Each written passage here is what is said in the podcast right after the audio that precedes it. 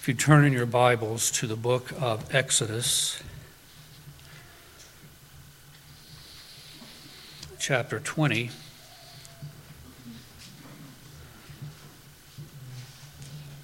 Where we have the summary of God's moral law, most commonly known to as the Ten Commandments. Exodus chapter 20 and verse 7. You shall not take the name of the Lord your God in vain, for the Lord will not hold him guiltless who takes his name in vain. Please be seated.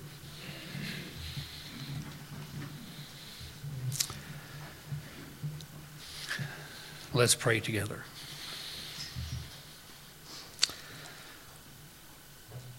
Our Father, we draw near to you as a people who bear your name. We come to you in prayer in the name of your Son. We think of the scriptures and, and how often you are revealing yourself to us through your name. And we thank you this evening that we have just a few short minutes to, to consider this wonderful commandment this right commandment that you have given to all people. We thank you for it, and we thank you for how it points us to Christ, and for how, Lord, it reveals your very Son to us and the wonder of his humanity.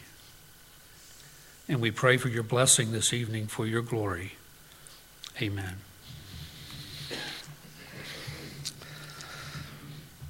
It was an early Saturday morning. That time of my life, I was working a third shift job. And just getting off of the job, it just happened to be on that Saturday morning, the day before Easter. As I left the building, a co worker in the providence of God was leaving at the same time. And so I asked him, so, what are you doing tomorrow?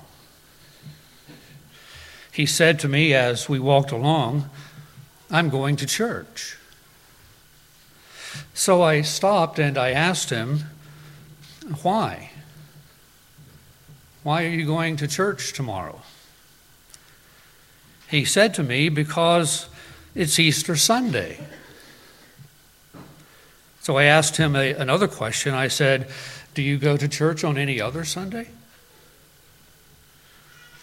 And he said, No, not usually, just Easter. So I went a little further and I said to him, as gently as I knew, and I'm remembering this years later, I said to him something like this You know, I haven't known you very long, but what I do know is that every time I talk to you, you are continuously profane. And you often take the Lord's name in vain. So why bother going to church at all? And he, in casual conversation, said to me, Well, it's Easter. It's the right thing to do. So I said and pressed him a little bit, and I said, Do you, do you know what the third commandment says? And he said, No, what does it say? So I said, Well, the third commandment says, You shall not take the name of the Lord your God in vain. And he paused and he said something like, something very dismissive, like, Well, Everybody does that. Something similar to that. So I stopped him for a second and I said, But do you know what the rest of the commandment says? And he said, No, what does it say? And I said, Well, the rest of the third commandment says that God will not hold him guiltless who takes his name in vain. And the best as I can remember, I sensed a moment of a look of slight alarm in his eyes. And he said to me, even though I think he knew the answer, he said to me, What does that mean? And I said, Well, that means that God will hold you guilty for taking his name in vain. He paused, and in one moment, he broke the law and dismissed the law at the same time.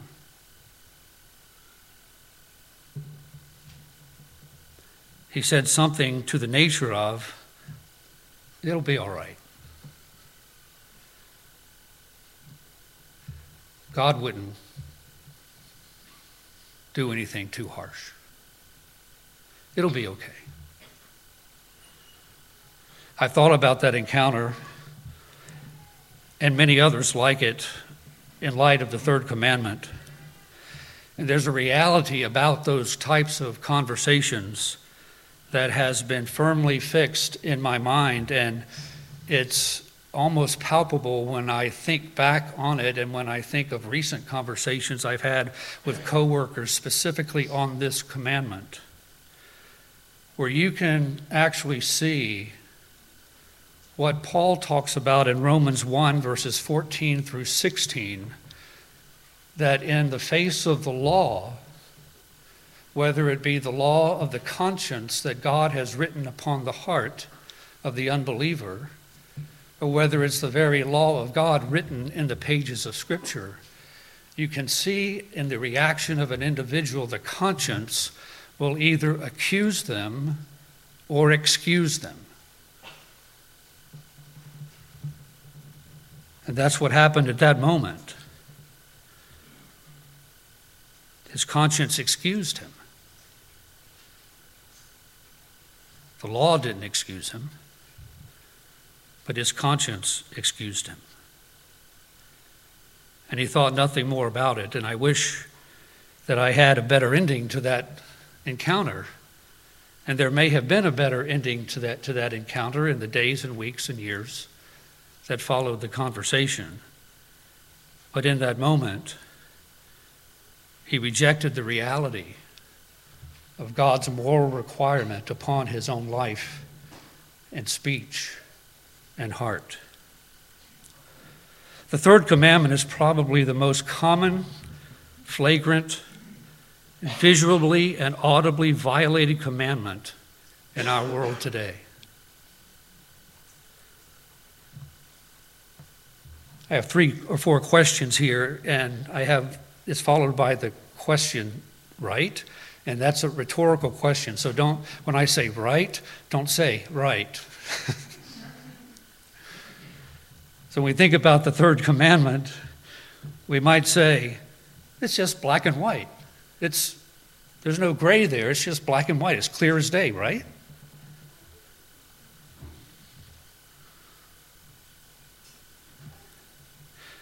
It's so offensive to God when his name is taken in vain, and it's so grievous to the Christian, right? You know, a little OMG really isn't going to hurt anyone, right?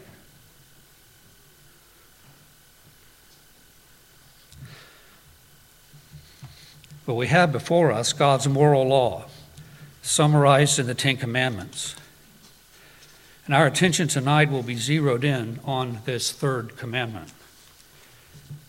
And I think as, as we think about this third commandment, each of those questions we would have to say is, is no, it's not right. It's not that simple.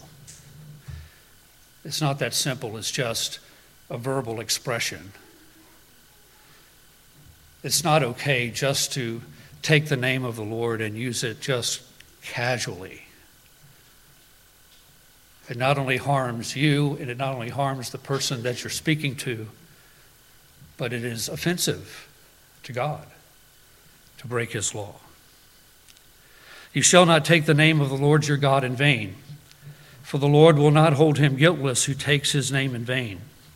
And as we consider and focus in on this command tonight, I'd like to draw both our thinking and our hearts to six truths concerning this command. The first one is this that this third command, as a part of the Ten Commandments, is a part of God's moral law given by God, commanded to all people at all times. The moral law of God is given by God, commanded to all people at all times. We don't have time to do a summary of all that uh, the Bible teaches about God's law and the different aspects of the laws of God and the moral law of God. But our confession gives a, a wonderful summation of the law of God in chapter 19. I just want to read three paragraphs of this chapter that focus our attention on God's moral law. Chapter 19 and paragraph 2, our confession states this The same law that was first written in the heart of man continued to be a perfect rule of righteousness after the fall. The same law that was written upon the heart of Adam and Eve continued to be a perfect rule of righteousness after the, after the fall, and that law was delivered by God upon Mount Sinai in Ten Commandments and written in two tables. The first four containing our duty toward God, and the other six our duty to man. Paragraph 5 The moral law does forever bind all. The moral law does forever bind all. And that statement, by the way, in light of the commandments of God, uh, the Ten Commandments, is, means that it is applicable to everyone here, as well as everyone who has lived and everyone who will live. The moral law does forever bind all, as well justified persons as others to the obedience thereof, and that not only in regard of the matter contained in it, but also in respect of the authority of God, the Creator who gave it. In other words, the moral law is binding not just because of what the law says. The moral law is binding upon all people because of who gave the law, because it's God's law. Neither doth Christ in the gospel any way dissolve this law but much strengthens this obligation. And in the last paragraph, paragraph 7, a very sweet passage, very sweet paragraph and statement concerning the law of God and the Christian, where our confession states that neither are the aforementioned uses of the law contrary to the grace of the gospel but they do sweetly comply with the grace of the gospel. The Spirit of Christ subduing and enabling the will of man to do that freely and cheerfully, which the will of God revealed in the law requires to be done. So, this moral law, summed up in the Ten Commandments, is forever binding upon all and for the believer, the law of God is something that we delight in because our hearts have been so changed. Second, not only is the moral law of God command is it, does it command all people, but second, in the third commandment, the moral law of God centrally has to do with the name of God. That the name of God is not a simple title or a tagline of identification. You shall not take the name of the Lord your God in vain. It's not a command that, in respect to the name of God, as a simple title or a tagline of identification. Psalm 119, verse 96, teaches us that the commandment of God is exceedingly broad. And we could look at each of the Ten Commandments, but tonight in the third commandment, we will see that this commandment is exceedingly, is, is exceedingly broad in its scope and in its application. It reaches to our thoughts and to our words and to our actions. The name of God is not a simple title or tagline. So, what does the Bible mean? What does the writer of these Ten Commandments, what does God mean when he says we are not to take his name in vain? Well, the name of God is representative of God, it represents who he is, it represents his nature, it represents his attributes, it represents his words and his works. Let me give you two examples. Turn to Exodus chapter 3. Exodus chapter 3.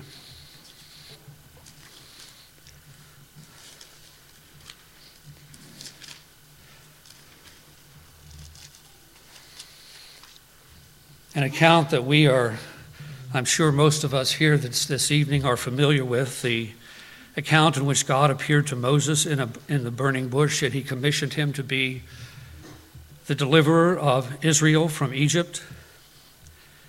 And in chapter 3, beginning in verse 13, we read these words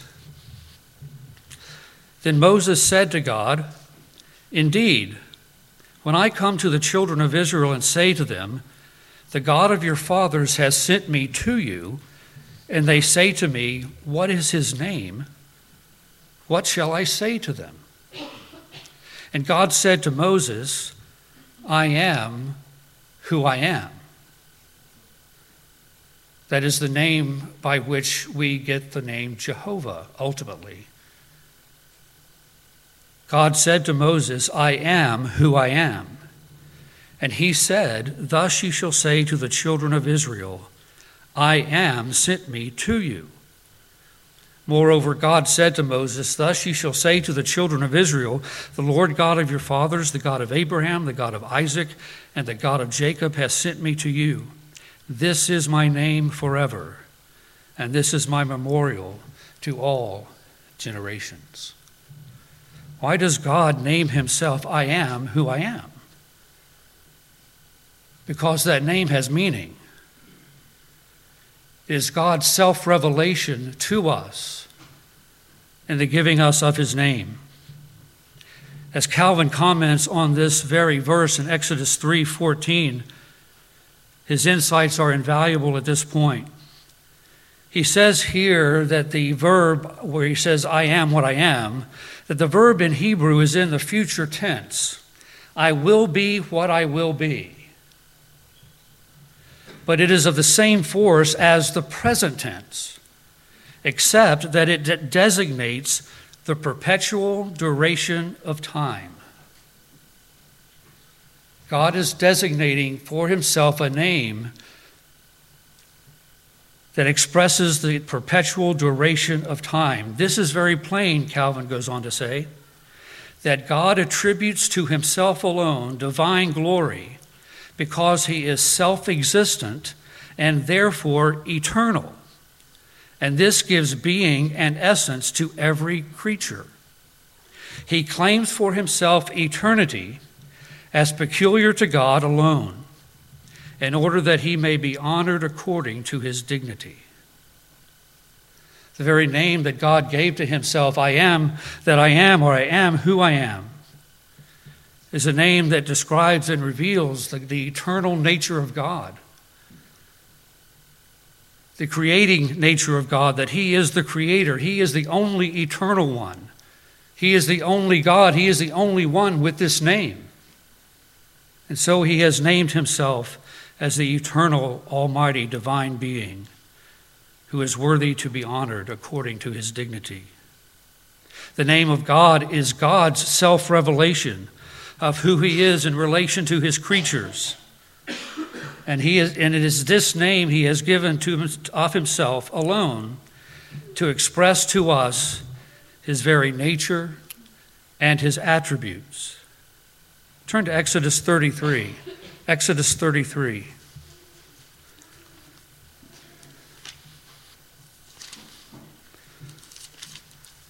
Moses has more than one encounter with God that focuses on the name of God. In Exodus 33, we read beginning in verse 18, we read these words as Moses is praying and asking God to be with the people of Israel and to forgive their sins.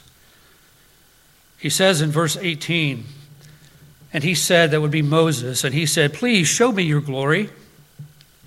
And then God said, I will make all my goodness pass before you, and I will proclaim the name of the Lord before you.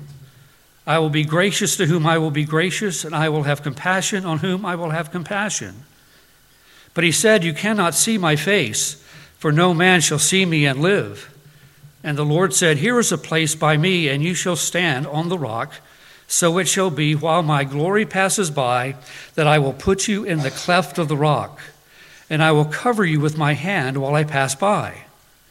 Then I will take away my hand, and you shall see my back, but my face shall not be seen. Now, this encounter doesn't happen quite yet because God sends Moses back to once again write the Ten Commandments on two tablets of stone, and then to bring those commandments back up into the presence of God where God was addressing him. And we see what transpires after Moses again writes the Ten Commandments on two tablets in chapter 34, beginning in verse 5. Now the Lord descended in the cloud and stood with him there and proclaimed the name of the Lord. And the Lord passed before him and proclaimed, The Lord, the Lord God, merciful and gracious, long suffering and abounding in goodness and truth, keeping mercy for thousands, forgiving iniquity and transgressions and sin, by no means clearing the guilty, visiting the iniquity of the fathers upon the children and the children's children to the third and the fourth generation. It's a lot in his name. So Moses made haste and bowed his head toward the earth and worshiped. And then he said, If now I have found grace in your sight, O Lord, let my Lord, I pray, go among us, even though we are still we are stiff-necked people, and pardon our iniquity and our sin, and take us as your inheritance. And then from there, God makes a covenant with Israel, and he exhorts them as they go into the, to, the, to the land, to the promised land, not to make a covenant with the people of the land. And we come down where God's name is mentioned one other time within this narrative in verses 13 and 14. But let's begin with verse 12 of chapter 34. Take heed to yourself, lest you make a covenant with the inhabitants of the land where you are going, lest it be a snare in your midst. But you shall destroy their altars, break their sacred pillars, and cut down their wooden images. Why? Why are they to do this? Verse 14 For you shall worship no other God. For the Lord, whose name is jealous, is a jealous God. Lest you make a covenant with the inhabitants of the land, and they play the harlot with their gods, and make sacrifices to their gods, and one of them invites you, and you eat of his sacrifice and you take of his daughters for your sons, and his daughters play with the harlot with their gods, and make your sons play with the harlot of their gods. You shall make, you shall make no molded gods, gods for yourselves. And even in the commissioning of the people of Israel, he says, I alone am to be worshiped, for my name is jealous in the context of what we are reading, we find that the name of God is significant.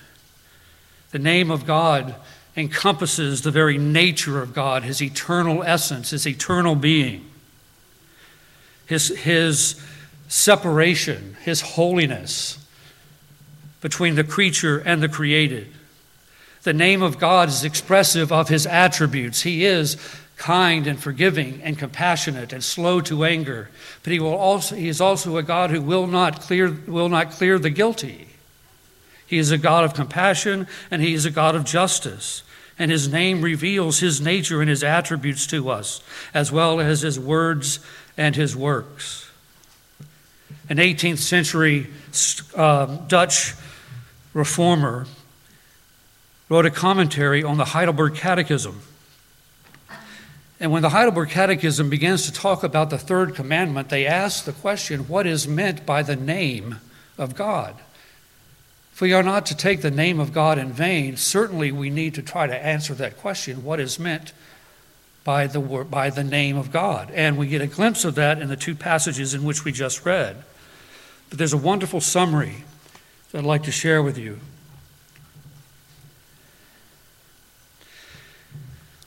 If someone were to ask how we are to understand the reference in this commandment to the name of the Lord our God, we respond that we are to understand it as having reference to two things. And this shows the very broadness of God's commands, that they are exceedingly broad.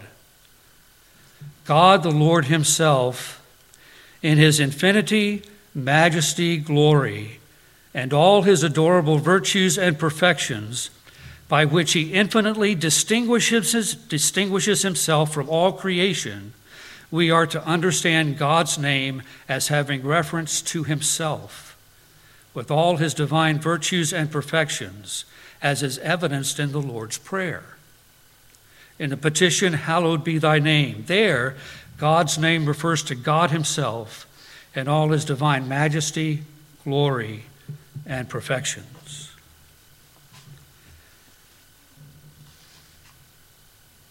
So, this third commandment is not only a part of the moral law of God, but it also reminds us that when we live our lives and when we use the name of God and when we talk about who God is and when we refer to his words and his works, this commandment addresses us.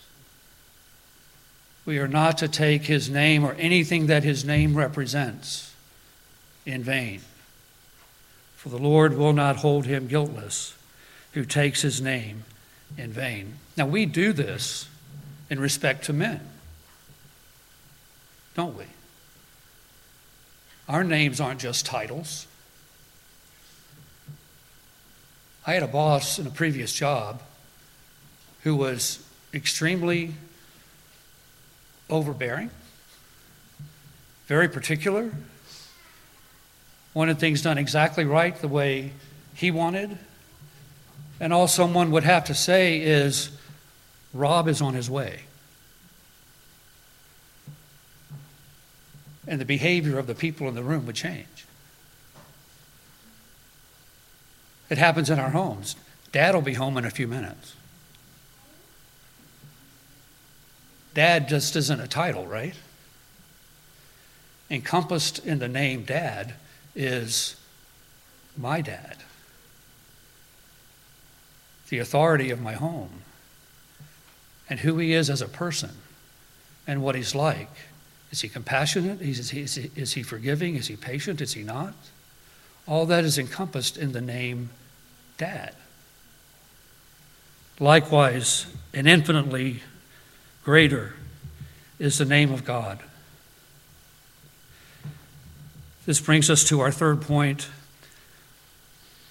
about this commandment. Not only is it a moral law of God that, com- that commands all people, that the name of God is not a simple tag, not a simple line of identification for him, but we are also, but also in this commandment, we learn what this commandment prohibits. We learn what this commandment prohibits. It's impossible to summarize what this commandment prohibits in one sermon, much less one sentence. But let me try in one sentence. This commandment prohibits the use of God's name, His virtues, His excellencies, his nature and his being, including his works and his words. It prohibits the use of his name in vain or a light way in our words, our thoughts, our actions, expressions, and worship from the heart. It prohibits it fully at all times and in all places. And the fourth truth in this commandment is what this commandment positively commands. That it not only commands us we are not to do something, we are not to take the name of the Lord in vain, but implied in that is a positive command of what we are to do. So, what does this command positively command us that we are to do? It commands us to hallow, to honor, to glorify, to adore, to fear, and to love the Lord our God in every way in which He has revealed Himself to us in His name, in His virtues, in His excellencies, in His essence, His nature, His works, in His words, and in all aspects of who He is and what he has done. That is what his name represents. And we are to honor and glorify that name, our God, in our words. We are to honor him in our thoughts, in our worship, in our affections, fully from our heart, at all times, and in all places.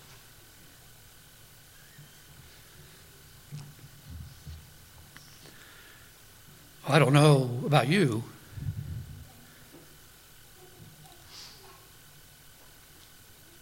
But we break this commandment often because none of us here can rightly adore and honor and worship the triune God in a way that His majesty deserves, in a way in which His name deserves and calls for. And yet, in the breaking of this commandment, this brings us to the fifth thing that this commandment teaches that there is a promised judgment upon those who break this commandment. For the Lord will not hold him guiltless who takes his name in vain we are introduced to the scene of the court where God is the judge, where God is the prosecutor and the executioner of the pronounced judgment upon the lawbreaker. And God Himself has promised, and He has said, If you have taken my name in vain, you will be held guilty. I will not hold them guiltless who take my name in vain. I've been a witness in one trial, one felony trial in my life, in one trial in my life. I was a witness to a crime, and I had to take the stand about two months after the fact, and the, and the, and the prosecutor asked me the question Did so and so take that vehicle on, and I'll make up a date because I don't remember the date. Did he take that vehicle on January the 10th? And I froze because I couldn't remember the day. And I ended up just giving the benefit of the doubt to the person who was asking me the question. And I said, yes, that's when it happened. And yet the whole time I wasn't certain that that was the actual day in which it happened. Well, that can pass in the human court. But you see, we all stand naked before him whom, to whom we must give an account. And the God of the Scriptures, who, have, who has revealed himself to us and has revealed the gospel to us, has also revealed his name to us. And he knows our thoughts, he knows our words, he knows our motives, he knows every time we have taken his name in vain. He is omnipotent and he is omniscient and he is able to bring to account all who have broken his law. And he has promised so to do in this commandment. Well, that's the law. So finally, let me just bring just a few quick applications in closing. The first application is this that God's name, that God's name is jealous. He is jealous of his name. I'm jealous of my wife's name. It matters to me how you speak about my wife. I'm jealous of her name. God is jealous of his own name. It matters to him how we use his name, how we speak of him. It matters to him how we think of him. We often find ourselves in situations in our church because we're, we're doctrinally founded and we have a, a, sound confession of faith and we, and we love theology and we love the great doctrines of the Christian faith. But this commandment is also a warning to us and it is also a direction to us that when we speak theologically to one another, that when we're talking to one another about the doctrines of God and the wonderful works of God, that it matters to God how we speak of Him. It matters to God whether we are speaking in reverence and whether we are taking our theology as something of a curiosity or whether we understand that theology is, is an expression of who God is and we speak of Him with reverence and in the fear of the Lord and in the love of His name. It matters. It matters to God, and it should matter to us. You know what's probably the most common, routine, and casual time in the life of a Christian when the name of God is used? It's when we bow for prayer at our meals. I've thought about this often over the years, and there have been times when I began to pray a prayer of thanksgiving over a meal, and I have to stop myself. And I've, and I've actually said to myself in my own thinking, What are you doing?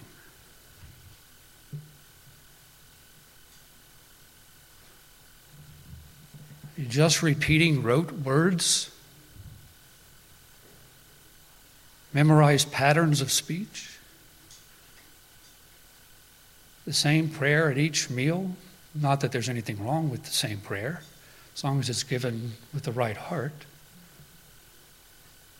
But it dawns on me often, especially at those times which are most common,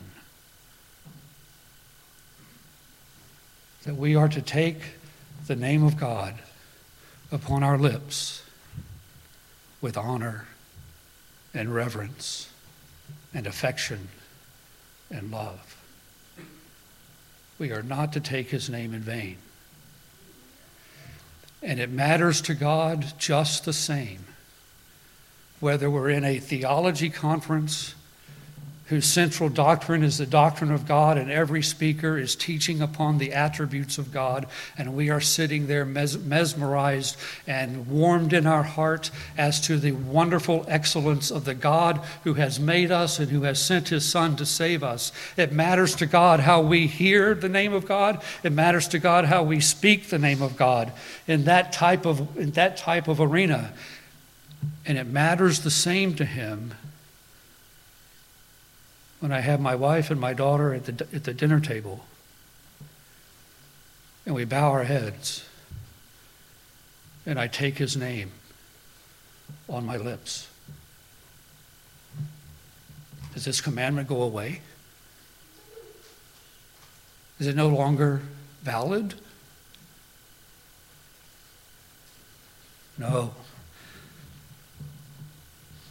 It matters to God at all times how we use his name. But for the Christian, We hear this commandment. And do we not say, even though we fail? And do we not say, even though we do not obey fully what this commandment teaches? And we cannot in this life. But do we not say with the Apostle Paul in Romans chapter 7 the law of God is holy and just and good? That we want the name of God to be honored that we don't want the name of God to be taken in vain by us or by anyone else. That the name of God matters to us, and so this commandment, even though it is placed before us in, in, in a way where it has broad application, the desire of the heart of the Christian is yes, I am not condemned by this commandment, for Christ has taken my condemnation. This commandment not, no longer stands over me in judgment, because Christ has borne my judgment on the cross. I no longer stand under the weight of the guilt of this commandment because Christ has become a curse for me and has taken the guilt and the shame of all of my law breakings. And this commandment, it comes to me from the God who has saved me Father, Son, and Holy Spirit. And I say to myself in my heart, I fail often, but oh, for the day. Oh, for that day. That when we see him, we will be made like him. And every thought and every word in the courts of heaven will be to the praise of his name. Every time we speak of him, we will speak with honor. Every time we talk of him in glory, we will talk of him, of him without any shade of sin. And we will give him the worship that his name deserves. And yet, in this life, this commandment is a guide for us, a command for us to guard and to honor the name of God. And it is not burdensome, but it is good. And finally, the law points us to Christ. This is, I'm just speaking for myself. This is mind blowing.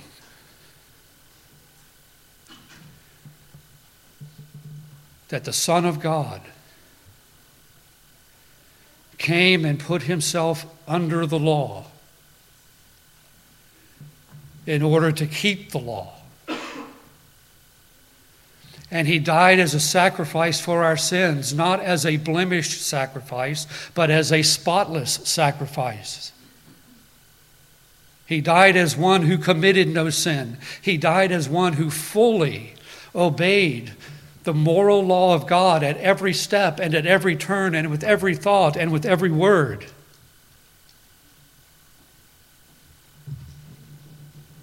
Christ kept the third commandment.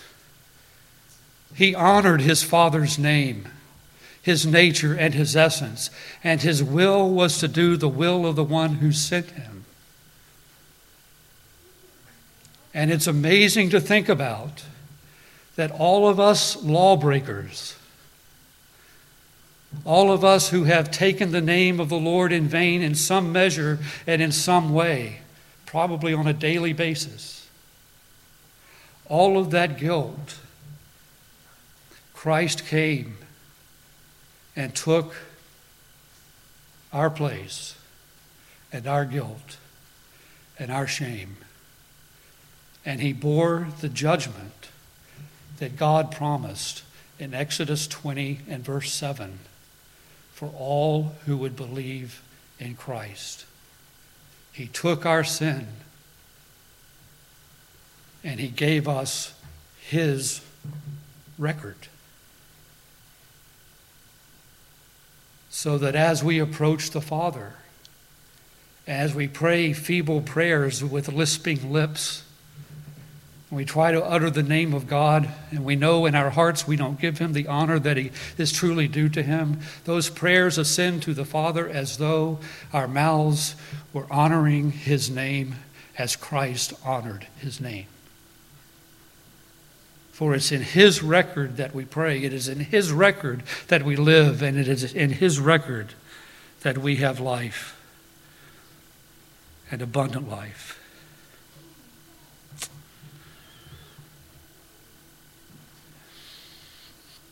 Well, our time is gone. But let me close with this.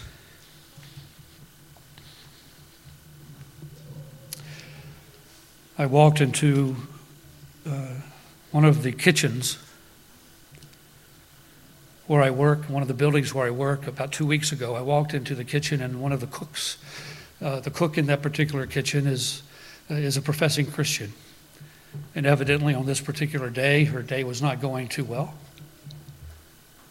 And I walked back, and something happened, and, and she called upon the name of the Lord. I'll put it in the best possible terms. She called upon the name of the Lord. She, she just said, Jesus Christ. And I said to her,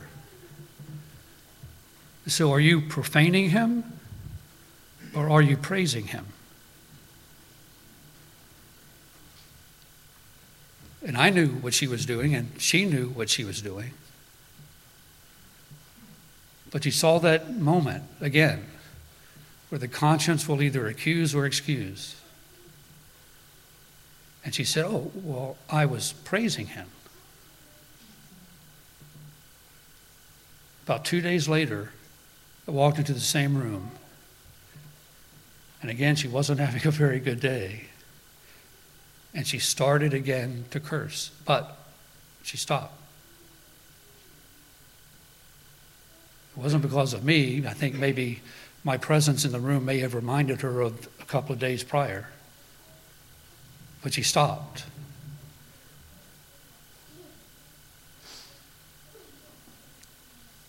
Little do we know how offended God is when his name is taken in vain.